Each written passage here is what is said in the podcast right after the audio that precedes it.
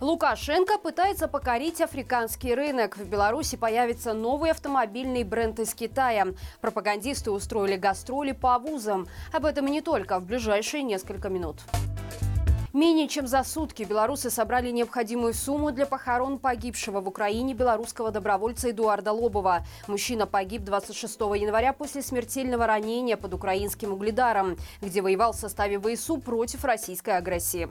Украину он защищал с 2015 года, а до этого в Беларуси был активистом, за что в 2010 году вместе с лидером Молодого фронта Дмитрием Дашкевичем был осужден на 4 года колонии усиленного режима, якобы за хулиганство.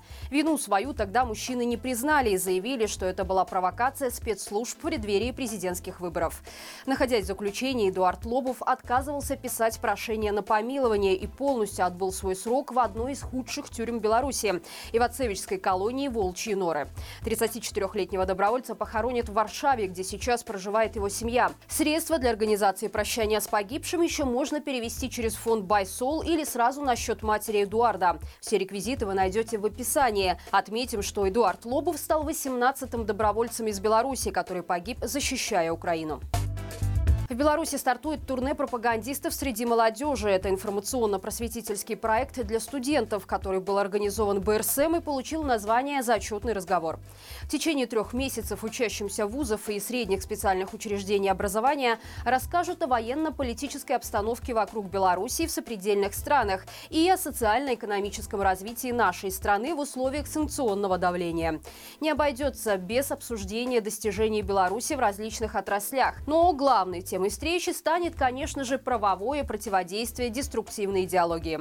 Учить любить родину студентов будут такие одиозные личности, как Александр Шпаковский, Андрей Муковозчик, Игорь Тур, Ксения Лебедева и множество других пропагандистов. Первая такая встреча состоится уже 1 февраля в Минском государственном колледже автомобилестроения. Напомним, на днях подобное мероприятие провели главные идеологи страны. Детей и работников госучреждений собирали в актовых залах и несколько часов заставляли слушать об экстремистах экстремистах и коллаборационистах.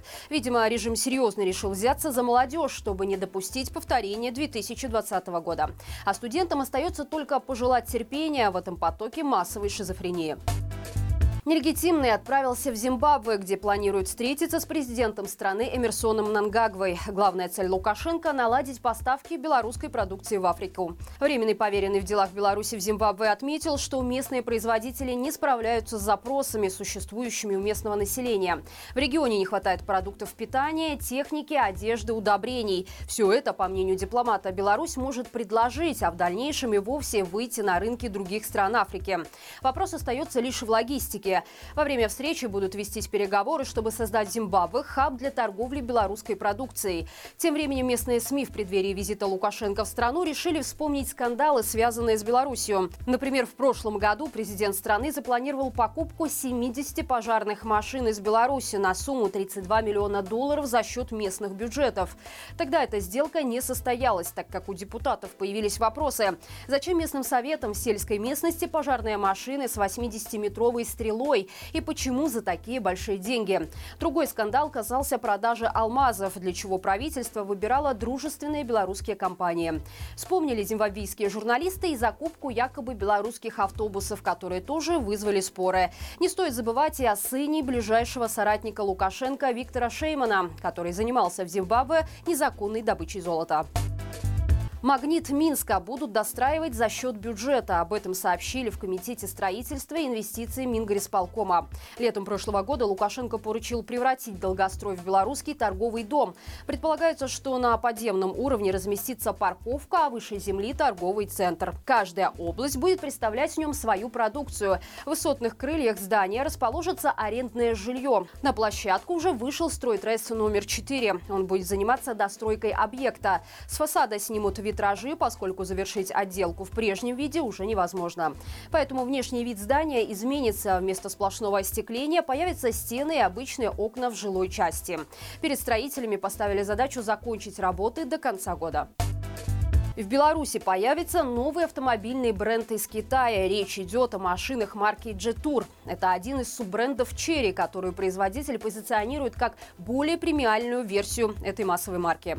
Автомобили для белорусского рынка будут собирать в Казахстане. Первые машины должны появиться в Беларуси уже в первом квартале. В марте стартует продажа кроссовера Jetour X70, но по какой цене пока не сообщается. В Китае в зависимости от комплектации этот автомобиль стоит от 13 до 20 тысяч долларов долларов. Напомним, сейчас на белорусском рынке представлены несколько китайских брендов. Это Джили, Джак, Хавел, Черри, Зотти и Чинган. К слову, накануне в Тегеране был подписан контракт на поставку 45 тысяч машин иранского бренда Сайпа в Россию и Беларусь. Кроме того, будет продолжено сотрудничество в сфере совместного производства в нашей стране.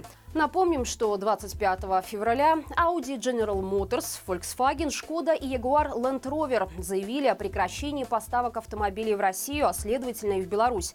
Рено и вовсе остановил работу своего завода в Подмосковье. Вскоре на такой шаг пришлось пойти и другим известным брендам, таким как BMW, Ford и Mercedes-Benz.